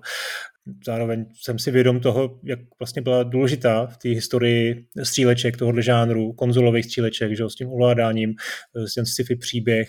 Celá ta série jako, je, je velkolepá, ale jde mimo mě zkrátka. Takže třetí kolo, a to je pro mě možná trošku překvapivá hra, nebo ne pro mě, ale pro tebe možná trošku překvapivá hra. Předpokládám, že ty ve svém výběru nemáš, protože to je Oddworld. Jedna Oddworld hra vyšla už při launchi konzole v roce 2001. To byl Munch's Odyssey. Eh, byla to vlastně třetí díl poprvé ve 3D, předtím byly ty 2D, 2D hry eh, Ape Odyssey a Ape Exodus, to bylo na PlayStation, eh, tohle byla vlastně 3D věc a ve směs skvělý, skvělý hry, ale já jsem si vybral Stranger's Wrath. To je hra, která vyšla až v roce 2005 a byl to neskutečný spin-off. Vlastně to je takový to, takový to IP, kde už se teda jako v historii to stalo potom hodně, ale vlastně jako nikdo vlastně nečekal, že by z toho mohla vzniknout vlastně first person střílečka. A ne jen ta si jaká, byla to opravdu povedená first person střílečka od těch Oddworld Inhabitants, eh, kde jste hráli za lovce odměn jménem Stranger. Hrali jste se svojí kuší, mělo to takový roleplay elementy, vylepšovali jste si postavu, vylepšovali jste si prostě zbraně, munici a podobně. Hodně ta hratelnost eh, byla postavená na stealth eh, postupu, ehm, měli velmi chytře udělaný level design. A já to neřeknu, protože to zásadní vlastně, co mě na té hře bavilo a proč na ní tak rád vzpomínám, ale naznačím jenom to, že v polovině té hry dojde k obrovskému příběhovému twistu, který to celý postaví totálně na hlavu a změní vlastně i, ten, i, tu, i to, jak si tu hru užíváte a jak ji jako hrajete. A to je všechno, co řeknu. Ještě dodám, že ta hra je vlastně do dneška dostupná na všech platformách. Myslím, že si ji koupíte i na, na PS4, na novém Xboxu, na Switchi a velmi doporučuji pořád. Uh, myslím, že to stojí. Na, meta, na Metakritiku to má 88%, což taky svědčí o let hmm. Schvaluju, já bych ji tam měl. Fakt? Jsi to? No jo. ne, uh, já jsem, jak týře mám taky velmi pozitivní vztah, zejména teda kvůli tomu, že to je opravdu jako hra na kovboje, jakoby, jo, že to je jako western, jako vlastně mě, mě hrozně baví westerny a jako tato ta hra jako krásně zachycuje vlastně to, jak jako lovíš v úvozovkách, jak jsi ten bounty hunter, který loví vlastně ty svý cíle. A taky mám rád, no, ale už si všechno o ní řekl, takže už mám smůlu. Uh, já se vždycky ty svoje uh, výběry... Počkej, počkej, a co říkáš tomu zvratu? Jako, bavil tě taky tak, jako mě? Já myslím, že když se o něm nemůžeme tady bavit, že jako vlastně ho nechcem prozradit, tak bychom ani neměli jako ho tady jako rozpitlávat, aniž bychom ho řekli, jo, ale uh, jako... A vidíš to stejně, jako, že to bylo ano, fakt... Ano, okay. ano, vidím to stejně. I díky tomu zvratu vlastně je to pro mě ta hra do těch pěti, jako jo, díky hmm, tomu zvratu. Tak, souhlas. Uh, já vždycky se těch pět svých her snažím stavět tak, abych jako si tam jako vybral co nejvíc jako žánrově pestrý hry. A když se dívám jako na ten svůj předvýběr, ve kterém mám 40 her, jako, tak já bych to mohl celý sestavit jako z FPS. Já prostě tam mám strašně moc FPS jako v tom předvýběru. Hmm. Ale uh, já si vyberu uh, žánr, který tady ještě nebyl, nezazněl, a to je závodní uh, žánr. Ku podivu si nevyberu Forzu Motorsport, jako. Uh, Nevyberu si teda ani ten Outrun, ale vyberu si Burnout 3 Takedown, což je uh, závodní věc, která uh, pro mě uh, byla, jak jsme se na začátku bavili, že když existuje nějaká hra, která je na víc platformách, takže ta Xboxová verze je nejlepší, tak pro mě tady to jako je ale oparník jakoby nejlepší než ta PS2, než ta Gamecubeová verze. Protože jako tady v tom Burnoutu 3, Burnout 3 Takedown prostě je všechno, co bylo z těch předchozích dílů, to znamená narážení prostě do aut, jako nějaký velký bouračky, uh, rychlá grafika, uh, spousta zpomalených záběrů, když jako se povede nějaká bouračka.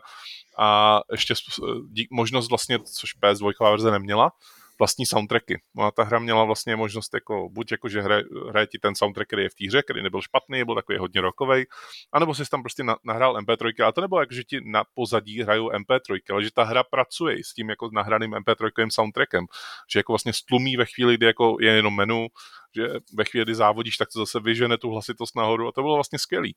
A Burnout 3 Takedown jako pro mě je mnohem zábavnější než Forza Motorsport. Je mnohem zábavnější než, než ten Project Godham Racing, který jako vlastně taky konkuruje vlastně pro mě jako v tom závodním poli hmm. těm, těm, jako, těm jako hrám, mezi kterými jsem se rozhodoval, ale já s tím Projectem Godham jsem jako strávil nejvíc času suverénně na 360 u 4, jako jo, takže jako prostě pro mě to není možný ani vybrat. Já nechci vybírat hry, které jsou jako pro mě papírově dobrý, ale hry, u kterých mám tu osobní zkušenost, což hmm. právě s tím Burnoutem 3 mám, takže pro mě je to Burnout 3. No tak Burnout 3 jsme vyžrál, ale ne na Xboxu, ale na PlayStation 2 a tam naštěstí si ho můžu vybrat znova, takže rovnou avizu, že to je moje, moje, moje první volená hra na PS2, protože to je pro mě naprosto zásadní věc. A proč já dávám přednost PS2 verzi, tak je právě online podpora, protože já jsem měl ten network adapter eh, a hrál jsem jako Burnout eh, online eh, hodně, hodně, hodně. Hmm.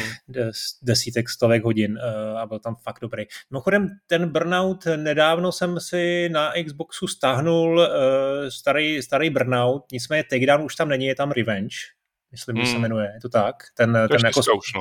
To je, no, je to taková třeba půlka, podle mě, no, ne? Trošku, no, no, jo? Uh, protože to je vlastně ta původní Xbox, nebo to je ta vlastně to, co vyšlo ještě na původním Xboxu, nebo to vyšlo na 360? Ale to vyšlo i na 360, i na původním Xboxu, okay. takže já nevím, kterou si hrál ty verzi. Jo, a je, je, no, tak je to ta zpětná kompatibilita, takže to předpokládám bude 360 verze, vypadá to pořád docela dobře, hlavně to má prostě ten arkádový feel, je to jako výborná hra.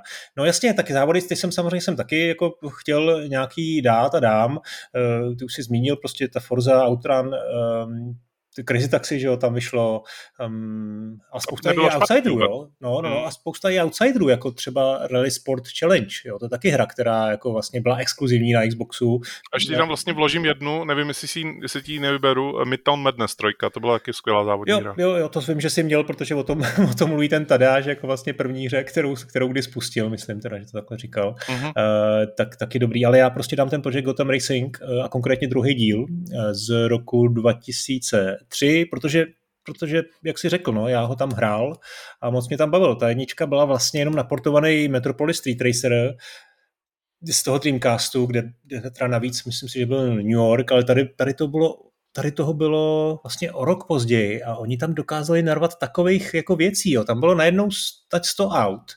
Tam byly eh, tratě z hele, z měst, jako je Florencie, Stockholm, Chicago, Washington, Edinburgh, Hongkong, Sydney, Moskva a ještě tam byly dokonce nějaký DLCčka, jo. Potom, potom vlastně, co, co si myslím, že bylo hrozně dobrý, je, že ten kudos systém, který jsem tady popisoval už minule a kdy vlastně jste v každém tom challenge nebo úkolu, každém levelu té hry dostali nějaký jako odlišný úkol. To znamená nejenom třeba dojet jako první, ale třeba taky nenabourat, získat nejvyšší kolo, předjet ze zadu co nejvíc, co nejvíc protihráčů eh, a podobně. Tak, eh, tak tady tak v, tý, v, tý, v tom prvním dílu a v tom Metropolisu to bylo extrémně obtížné a tady mám pocit, že konečně pochopili, že teda musí trošku zvolnit a bylo to, bylo to daleko jako přístupnější. Byla tam úžasná umělá inteligence, ty, ty, ty, ty vlastně soupeři, soupeři, soupeřící auta byly, byly fakt dobře naprogramovaný a zdálo se mi, že prostě fakt jako byli kompetitivní, jo? že vraceli prostě ty ťukesy a nenechali si to všechno líbit. Eh, skvělou grafiku to mělo na tom původním Xboxu, takže prostě za mě, eh, i když ten Outrun, k tomu mám prostě nějaký jako osobní vztah a vlastně bych se k té hře, kdybych dneska měl tady Xbox, tak bych asi hrál, kromě toho Burnoutu, ten, ten Outrun dvojku, protože prostě to je hra, kterou dáš do Xboxu a prostě se můžeš hned hrát a jenom tak se tam jako s těma s tou sundanou střechou a s tou holkou blondýnou vedle sebe, který prostě vlejou ty vlasy, dokud, dokud ti nedáš tu šiltovku, tak prostě jedeš tak prostě ten Project Gotham Racing 2 je za mě e, zásadní hra a proto ji mám ve draftu na třetím místě.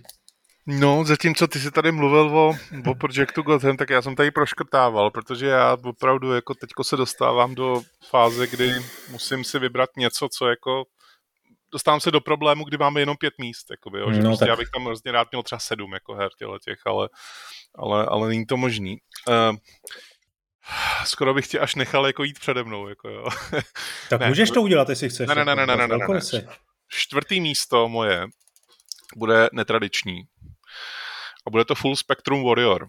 Hmm. Uh, Full Spectrum Warrior je hra, která se tváří jako střílečka, ale není to střílečka. Je to logická hra, ve které ovládáte komando dvou vojáků, eh, dvou vojenských týmů, který se musí navzájem krejt, aby jako překonali vlastně, jako bylo to velmi ovlivněný samozřejmě válkou v zálivu, tou druhou válkou v zálivu i první, eh, kdy vlastně ty, ty, ty vojenský týmy eh, musí eh, třeba udělat krycí palbu, musí vyndat nějakého nepřítele, který je jako zapikolíkovaný za nějakou překážkou, musí uh, přeběhnout přes nějaký nebezpečný území a vlastně vy to ovládáte jako z toho jejich pohledu, že se jako přiblížíte až na tu ulici, není to jako strategie, kterou byste si mohli oddálit ten pohled úplně někam nahoru. Vy jako vlastně pořád to ovládáte z toho pohledu, jako byste hráli Gears of War, ale ovládáte jenom kurzor, kam vlastně se ta jednotka přesune, jakým um, tempu vlastně tam půjde, v jakém módu, jestli to je útočný, obraný nebo nějaký neutrální.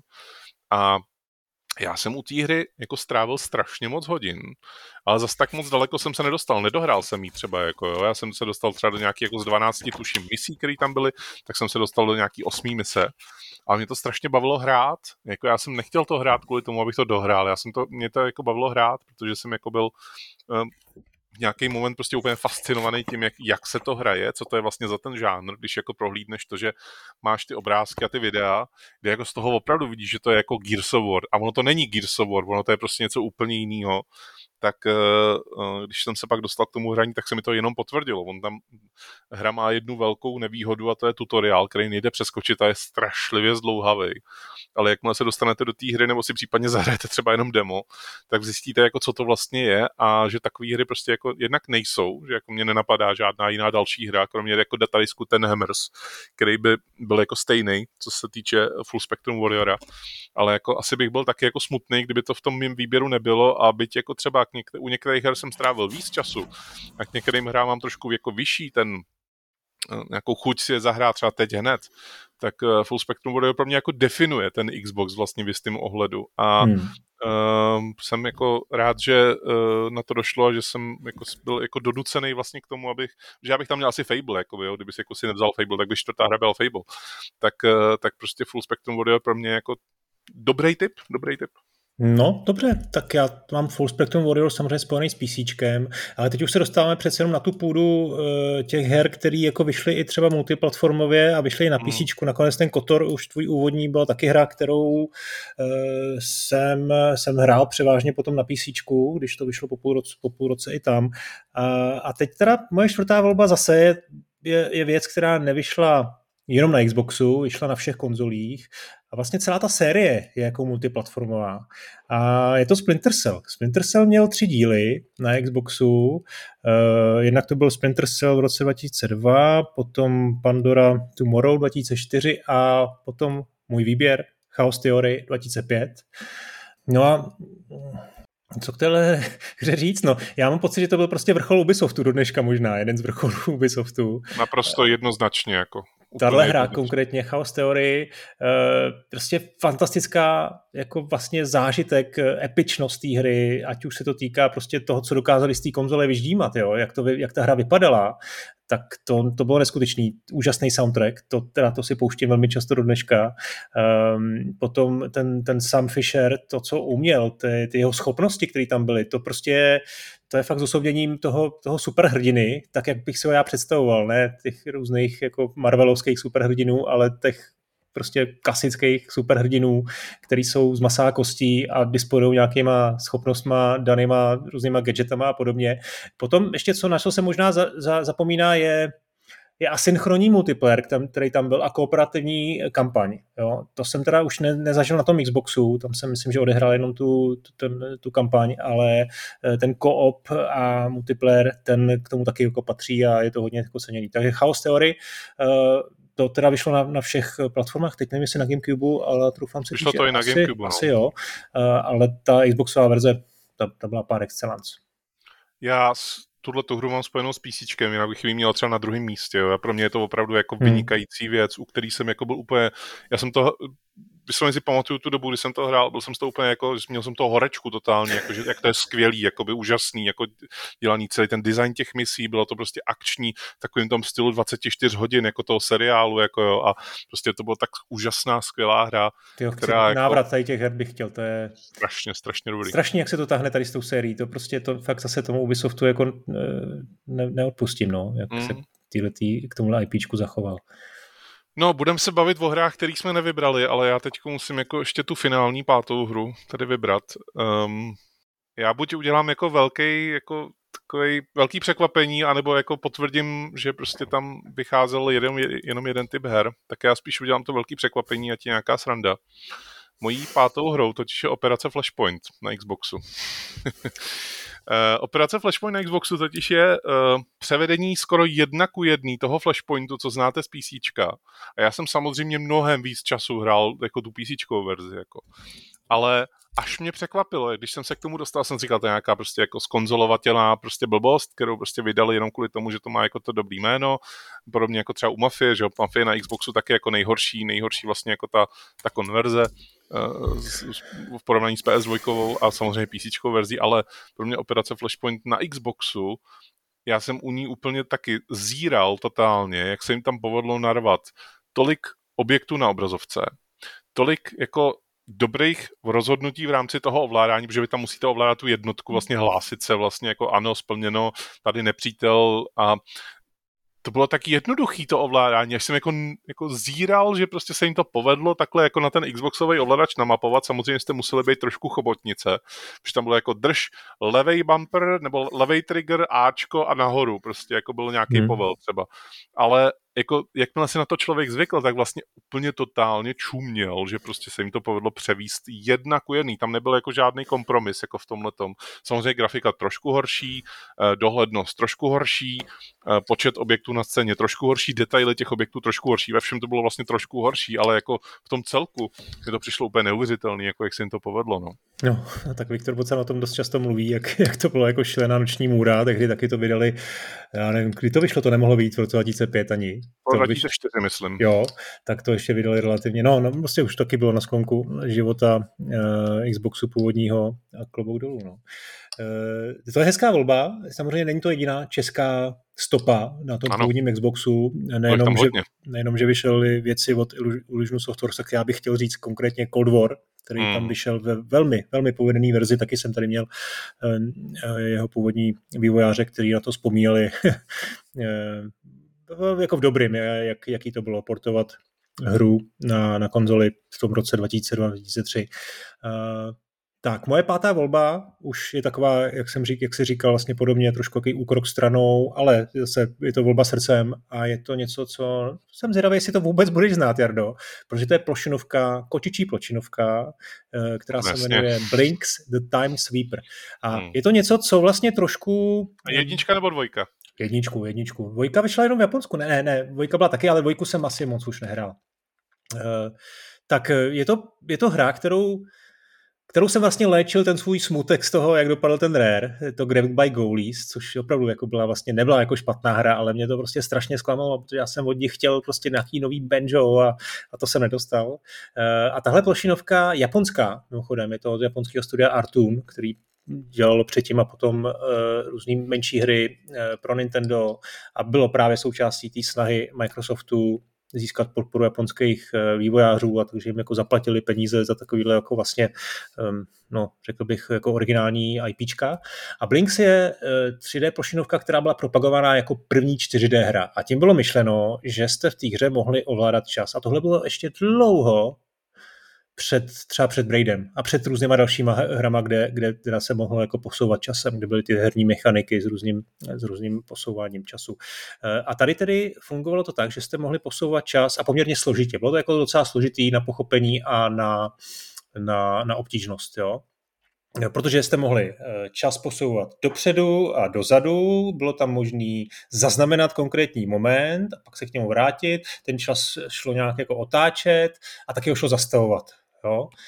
A jako myslím si, že na ten rok, eh, to mohlo být 2004, tak to bylo celkem, celkem originální eh, jako z hlediska mechaniky a mě to tehdy dost, dost jako se zalíbilo a měl jsem tu hru moc rád.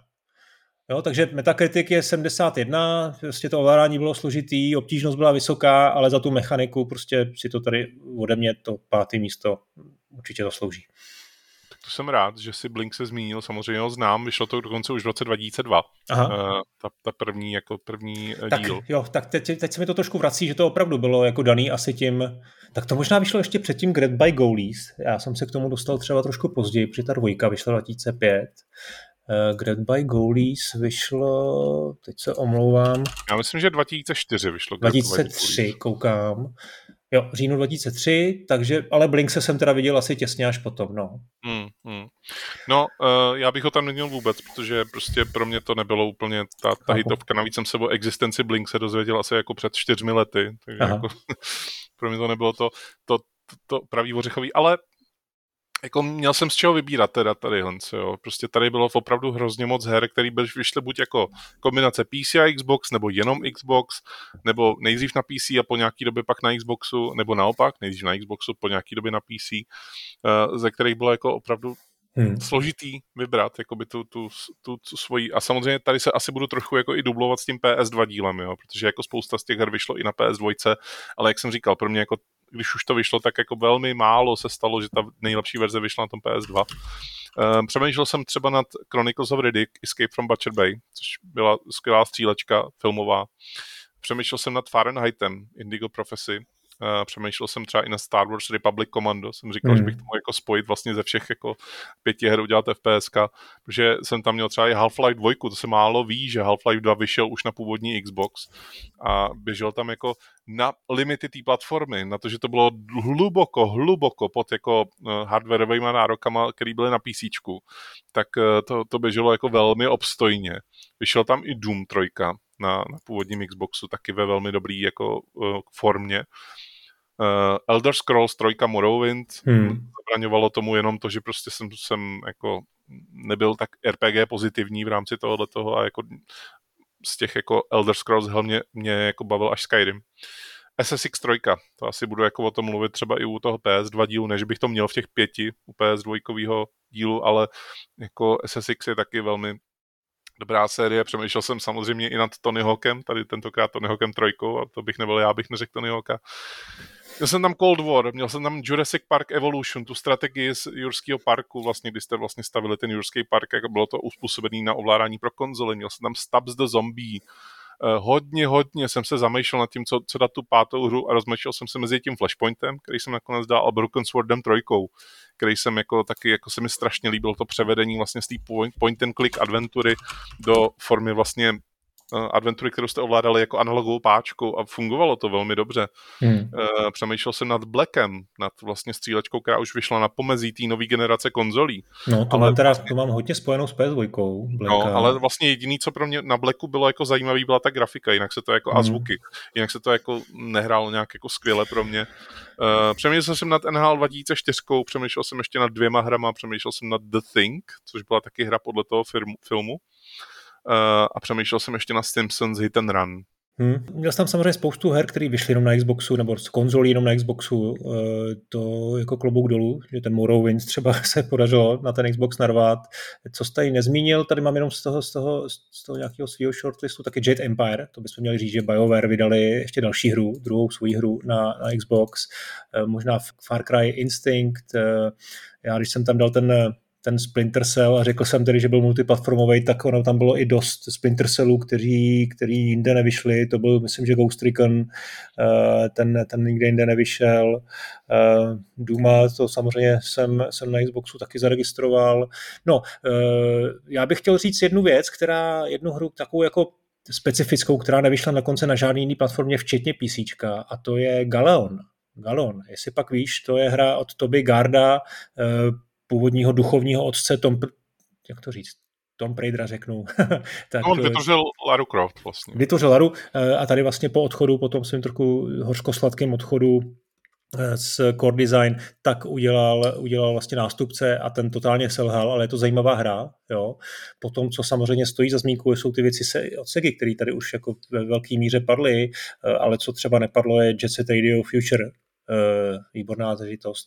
Japons, japonský hry, exkluzivita, důležitá exkluzivita byla Ninja, Ninja Gaiden. No, nevím, jestli jsi to hrál, já ne, protože já jsem o té hře něco věděl. Uh, teď jsem si tady našel žebříček nejpodávanějších her na Xboxu a úplně jako jsem se musel smát tomu, že devátý uh, byl Ninja Gaiden, tak si představuju, co ten 1,5 milionu lidí z té hry jako mělo, protože ta hra byla jako šíleně obtížná. To prostě jako krásná věc, na, na obrázcích se vůbec nedivím, že si to lidi koupili, ale co pak dostali, to teda jako si vůbec nedokážu představit, eh, jak, jaký z toho měli jako požitek z těch japonských her by ještě možná zmínil poslední věc, která vyšla taky jenom na Xboxu a nikde jinde, a to je Breakdown, což byl vlastně takový Mirror's Edge před Mirror's Edgem, jakoby hmm. ovládal se to z, vlastní, z pohledu vlastních očí, měl tam jako first person combat, primárně teda bez zbraní, byť jako nějaký zbraně tam byly taky a bylo to i o jako nějakým jako velmi, ale opravdu velmi jednoduchým parkouru, spíš jako vlastně odrážení od zdí, než jako, že by jako ta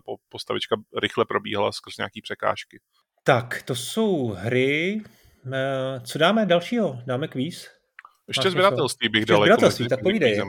Co dneska Xbox? O tom víš no, všechno, V České republice scéna prakticky jako není, jo. Tady jako kdybych si chtěl něco koupit, jako myslím hardware teď konci, jo, tak jako s, s konzolí tady neseženu skoro nic, byť jako na Aukru teď konci jako je nerozbalená konzole za 35 tisíc, jako opravdu v tom původním balení, což jako ještě mu to tam nikdo nedal, už to tam vidím hodně dlouho, jako tu, tuhle tu nabídku. Uh, díky tomu, že to má úžasný jméno Xbox, tak se to dá velmi těžko vyhledat, jako aby si opravdu koupil jenom ten Xbox, jako ten OG Xbox. Protože samozřejmě lidi jako nevidí, tak jako uh, prodávají Xbox 360 a Kinect a hodí to do kategorie Xbox, že jo. Hmm. Protože jako hm, asi se jim není co divit, protože jako nerozlišují mezi těma platformama v zahraničí je to ale veselější, jako jo, tam jako za tři tisíce pořídíš uh, konzoli, k tomu dostaneš nějakou, nějaký ovladač, nějaký hry a většinou je soft modovaná ta konzole, takže jako na to můžeš vlastně hrát jako cokoliv, protože tam máš třeba i větší hard disk, třeba 500 gigový místo toho 8 gigového. Hmm. A za pět tisíc dostaneš i velmi slušnou porci her k tomu, jako jo, často.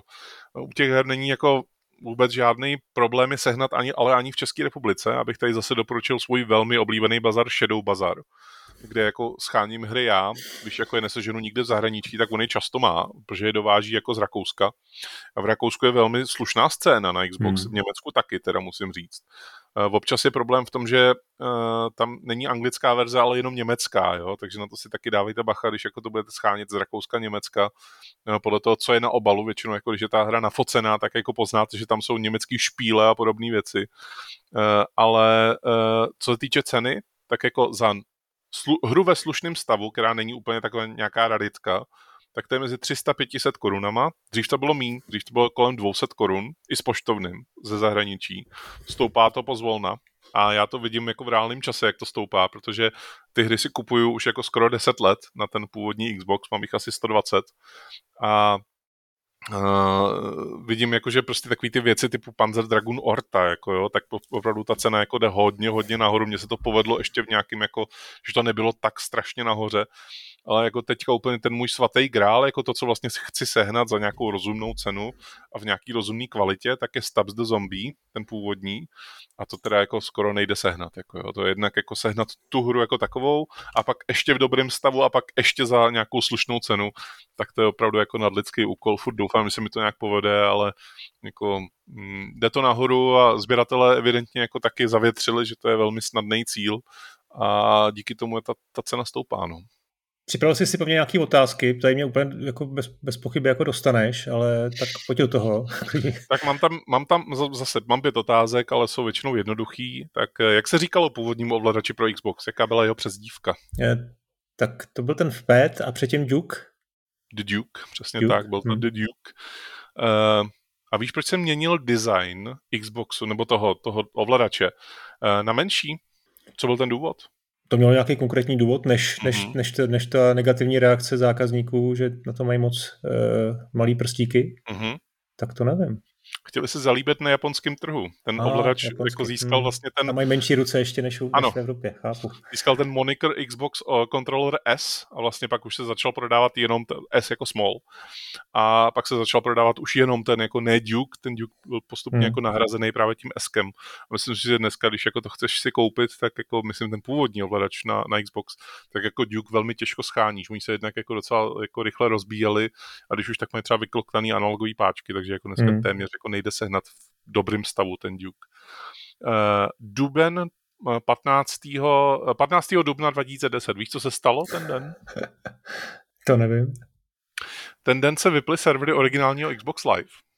Ale eh, jak dlouho a proč zůstaly běžet i trochu jako pár dní potom. Jo, jo, to, to je ten příběh, jsem zaznamenal, ty nějaká partička hráčů Halo prostě nevypla Xboxy, nevypla konzole a byla to taková jako event, řekl, řekl bych, jejich snaha zdát poctu té hře, který trávili několik let, tak asi týden další ještě hráli, nebo no, ještě měsíc, přidej, protože měsíc. ono se to až s posledním hráčem, který mu to zahlásilo chybu, ten už tam běhal sám po té mapě, už byl jako úplně poslední. Celkem jich bylo 14 těch lidí, kteří jako začali hrát vlastně tu session a postupně odpadávali, protože jim třeba zakolísal internet jako doma a díky tomu je to vykoplo, ale oni by mohli hrát jako do nekonečna, kdyby to jako, kdyby to jako uh, nevypli nikdy asi. Uh, až 10.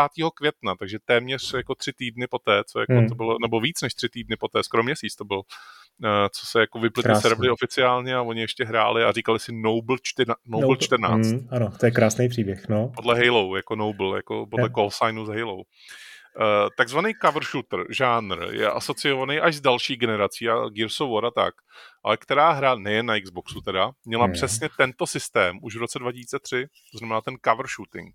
No, nevím, nevím, nespomenu si asi. Hele, vydalo jí Namco, to ti, na, to ti jako na, napovím. No. Ta hra se jmenovala Kill Switch. OK.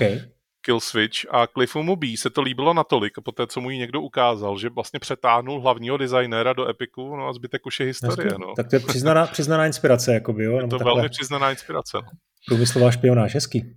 Ty už to tady trošku jako eh, prozradil, ale co je takzvaný žaludový příslip a s jakou hrou si ho spojuješ? To jsem naznačil? Mm. Žaludový příslip. No tak to bude ten Conquer? Mm-mm, je to Fable. Tam, tam byly, v tom zasazení vlastně, jasně. že zasadíš jako žalud jo, a jo, jak vyroste vlastně strom. Hezky. A to se samozřejmě nikdy nestalo, ale Molino s tím jako je známý, že prostě jako je ta velká slibotechna herního průmyslu dřív. Teda dneska hmm. už si myslím, že to je jako i ten distingovaný pán, který vzpomíná na ty doby, kdy uh, ještě v tom herním průmyslu něco znamenal. Uh, ale uh, tohle byla jedna z těch jako slibů, jedna z těch slibovaných věcí, která se do Fable ale nikdy nedostala. No a poslední otázka, kolik stála produkce konzole na začátku, jaký byl rozdíl mezi prodejní cenou? Kolik stál jako výrobní cena, jaká byla, hmm. Eh, tak 299 se to prodávalo, viď, dolarů, pokud se napletu. A tyjo, to mohlo stát třeba o 100 víc, 399. Dobrý odhad, 425 to stálo hmm. ve chvíli, to si z té pr- prvotní jako výrobní linky, no. Že vlastně první dva roky Microsoft na tom prodělával, pak ještě navíc snížil cenu o, dvě, o 100 dolarů na 200 dolarů a uh, velmi dlouho vlastně prodělával na tom, že vůbec vydě, vyráběl ty konzole, no. Takže mm. Microsoft, pro, pro Microsoft to nebyl výdělečný biznis v tom pohledu, jako že by si namastil kapsu na tom prodávání ty konzole, ale samozřejmě ta historie se psala trochu jinde. No. Hmm, to je hezký. No já jenom, když jsi zmínil tento Fable a toho Petra Molina, tak jsem si teď vzpomněl na, na rok 2006, kdy jsem byl v Barceloně, Xbox tehdy pořádal každý rok takový jako eventy, kde představoval svoje věci, eh, tak jeden z takových jako hezkých tripů do Barcelony. Eh, podívali jsme se tam na velkou tiskovou konferenci, na, ukázali jsme si, ukázali nám nové hry a byl jsem taky na na prezentaci právě Petra Molinea a já jsem vždycky jako běžel do první řady. Na, na všech těch akcích, nesnášel jsem takový to, že zůstaneš někde jako prostě vzadu a prostě budeš tam dělat, ne, prostě chtěl jsem být součástí toho dění, takže jsem běžel do první řadu, do první řady. A normálně mě poprskal Peter Moliné, který mi tam vyprávěl s těma svýma rukama prostě rozšafnejma, eh, vyprávěl opravdu jako velmi explicitně a náruživě vyprávěl, co chystá na Fable 2. Jo, ta vyšla až tedy po dvou letech, 2008 Eh, tak a nebo to, počkej, 2000, kdy vyšla Fable jednička? Bylo to 2008, bylo dvojka, a, jed, no. a jednička vyšla 2000... 2005 nebo 4, někdy na konci jo, 2004. Tak to, tak to sedí, takže to byla dvojka, dva roky vlastně před vydáním uh, Moliné mi tam vyprávěl o tom, jak letí pták a teď se prostě se jako vykadí a teď to letí toho vínko a to bude úvodní scéna té hry. No, tam prostě vyprávěl mi scénu, vlastně mm-hmm. záběr po záběru, prostě úvodní scénu uh, dvojky a že to pak dopadne na hlavu toho hlavního hrdiny a teď se prostě stane něco, něco po každý jako trošku jiného. No, bylo to fascinující, opravdu jako poprskal a já jsem se tehdy jako strašně jako bavil tím, co, protože Fable jedničku jsem jako trošku hrál už tehdy a moc mě bavila, jak jsem se těšil na tu dvojku a Uh, to je taky jako úžasná záležitost Fable 2, to už vyšlo potom na Xbox, na Xbox 360 exkluzivně a taky fantastická hra. No tak jo, hele, eh, vždycky tady máme nějaký odkaz, nějakou legacy té konzole, tak tady u toho si myslím, že to je samo sebou, je to, zře, je to zřejmý, ten Microsoft sám o sobě prostě se tady vlastně stal velkým hráčem zásadní součástí toho rozdělení sil na, na herním trhu eh, je prostě jedním ze tří hlavních výrobců konzolí. A i když teda teď sám o sobě Phil Spencer rád v posledních měsících mluvil, jako že jsou ten třetí malej vzadu, tak eh, si myslím, že ten význam Microsoftu je určitě nezanedbatelný. A Eh, posouvá i samozřejmě i ty trendy eh, dál, ať už se to týká předplatitelských služeb nebo obecně toho, toho internetu a onlineu. Jo, Xbox Live, sice jsme tady řekli, že nebyl zdaleka první, ale prostě navázal na, ten, na ty základy toho Dreamcastu a přinesl prostě funkčnost, vlastně svůj custom systém uzavřený, který fungoval, ať už se to týká UIčka, ať už se to týká toho Live Arcade, tak jsou to jako zásadní funkce, který, který prostě dal, dal světu to, to už mu nikdo nevezme. Uh, ještě něco jiného, co, co tebe, co podle tebe jako Xbox vlastně dal, dal eh, hernímu světu? Jistou unifikovanost toho, když máš nějakou online službu, jo, protože jak jsi mluvil o té PS2, případně jako, no, když jsi chtěl připojit i na PC, jako v rámci jako multiplayerů, tak eh, to jako Microsoft jako to měl sice standardizovaný na PC hodně blbě, teda, ale na té konzoli to jako bylo mnohem lepší, kdy stačilo se opravdu připojit tomu centrálnímu serveru Xbox Live, ale ten vlastně funguje jako zprostředkovatel toho hmm. multiplayerového připojení v rámci všech her vlastně. Hmm. Takže jako tam nebyla jediná hra, která by to obcházela, která by jako vlastně nabídla něco trochu jiného. Díky tomu mohl jako být v party vlastně jako s, s ostatníma hráčema, mohl s jedním stiskem tlačítka pozvat někoho, což vlastně přetrvalo do dnešních dní, eh, kdy jako to okopírovali postupně všichni, byť jako Sony hodně dlouho odolávalo a vlastně ještě na PS3 jako dlouho mělo multiplayer zdarma a bylo to jako taky neinstitucionalizovaný, byť to bylo v rámci PlayStation Network, tak každá hra to měla řešena trošku vlastně jako po svým. Až jako u PS4 bych jako se odvážel tvrdit, že to opravdu bylo standardizované úplně pro všechny, celou knihovnu vlastně her. Hmm. Ale Xbox to měl už v této generaci a myslím si, že to byl velký krok kupředu, protože jako já ve chvíli, kdy uh, mi někdo řekl, zahrajem si na konzoli online, tak já jsem měl úplně mžitky před očima a říkal jsem si, že to bude voser, jako. A on to z České republiky částečně ještě pořád voser byl, protože jestli si dobře vzpomínáš, tak Uh, u, um, Xboxu 360 bylo nutné povolovat různé porty, aby se vlastně dostal na Xbox Live jako v, v jednu chvíli. A uh, Točeněk eh, Cibian vlastně v tom předchozím rozhovoru u Dreamcastu říkal, že měli Xbox na zkoušení vlastně jako toho u operátora přímo jako zkoušení vlastně toho, když měli to zařízení jako. A myslím si, že jako pro eh, pár Xbox fanoušků to bylo asi jako takový eh, hmm. dar z hůry, jako v tomhle tom, že někdo existoval, kdo věděl o existenci Xboxu a ještě navíc jako pracoval u, u operátora, který jako mohl poskytovat díky tomu jako lepší službu, protože když, tam, když tam zavolal a já jsem volal na operátory, to bylo teda až v době 360. Prosím vás, mě, mě jde internet, ale nejde mi do Xboxu, nemůžu se připojit, co mám dělat.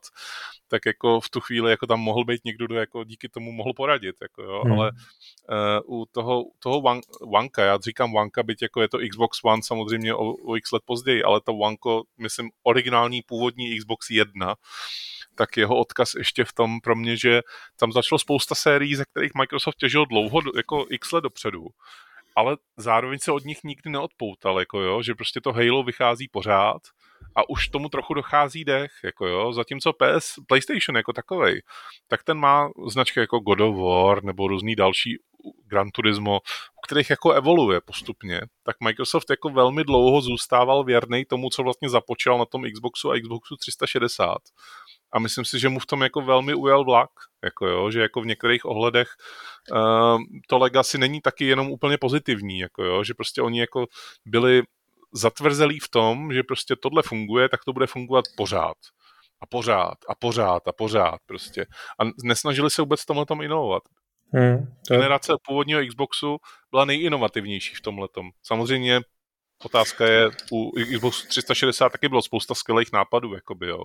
A ty základy byly podle mě položený tady. Jo, souhlasím, velmi inovativní byla určitě ta PC architektura, včetně toho harddisku, že jo, to taky ještě konzole jako následující generace jako vlastně teprve měli, že jo, 360, PS3, e, tady v té generaci to bylo, to bylo něco nového. Myslím si, že ten Microsoft udělal spoustu chyb, ale taky se z nich dokázal poučit. Některý samozřejmě udělal po druhý. a i to multimediální, ta multimed, ten multimediální aspekt toho zařízení, jo, to, že třeba tam bylo možné jako ripovat CDčka, to jsme vůbec nezmínili. Jo, to mimochodem řekl teda Tadeáš eh, v tom bonusu, eh, že tohle vlastně bylo možné, to velmi často jako využíval. To, že to mělo DVD přehrávat, taky, taky sice si musel mít ten, ten dálkový ovladač, bez toho to jako nefungovalo, to je taky jako pikantnost, jo, tak eh, to taky jako je vlastně věc, která Xboxu musela ve své době jako dost pomoct, protože víme dobře, že u PS2 to, to, to prostě tehdy bylo jako několik let jako nej, nejdostupnější DVD přehrávač vůbec. Spousta lidí se to pořizovala jako na přehrávání filmů. E, takže to byl Xbox, ten nastartoval jako vlastně cestu, dlouhou cestu Microsoftu do herního průmyslu, kde je dodnes a kde se mu daří a ještě se mu asi bude dařit, jak to teď vypadá. A já ti teda děkuji, Jardo, za, tu, za ten pátý díl, ještě nás čekají dva Eh, a moc se na to těším. A my se zase uslyšíme za týden uh, u Gamecube. Je to tak? Kromě toho, že jsme tady doporučili tu dokumentární sérii Microsoftu, tak já bych chtěl doporučit ještě dvě věci. Uh, jsou to dva články, oba dva jsou na Polygonu. A je to vlastně jako orální historie těch pamětníků s věcma, které třeba ani v těch dokumentech nejsou, protože to jsou dokumenty vyráběné Microsoftem, to znamená, že tam jako, ano, jsou tam, oni tam střílejí do vlastních řad, ale ne dost, z mého pohledu, tak v těch článcích se střílí do vlastních řad a je to evoluce původního Xboxu, původního Xbox Live a druhá generace vlastně toho Xbox Live, což znamená Xbox 360. Hmm. Oni dřív to měli v úžasných jako audio přepisech, eh, kdy to bylo asi hodinu a půl dlouhý povídání, ten článek je fakt dlouhý, strašně moc a i ten druhý ale uh, už to bohužel není dohledatelný. Já jsem včera psal autorovi, uh, Rasu Pizzovi, jestli náhodou to někde ještě nemá schovaný v MP3, bohužel jako nemá. Uh, ale uh, doporučuji tyhle ty dva články, protože tam jsou jako příhody o tom, že uh, v původním Xbox Live dělali lidi, kteří byli vyučení jako hasiči, protože měli prostě jako zkušenost s tím, jako zvládat věci pod stresem a spuštění Xbox Live jako bylo jako velmi stresující, jo? takže prostě tyhle ty dva články fakt doporučuju. Asi je dáme taky do show notes. Jo, jo, určitě, pošli, dáme tam, najděte tam, přečtěte si, nastudujte a těšte se příští den na, na Gamecube. Taky, ty Jardo, se těš na Gamecube. Tam tě dostanu, hele, tam tě dostanu, to budeš takhle maličkej. Tak jo, měj se, díky, čau. Čau.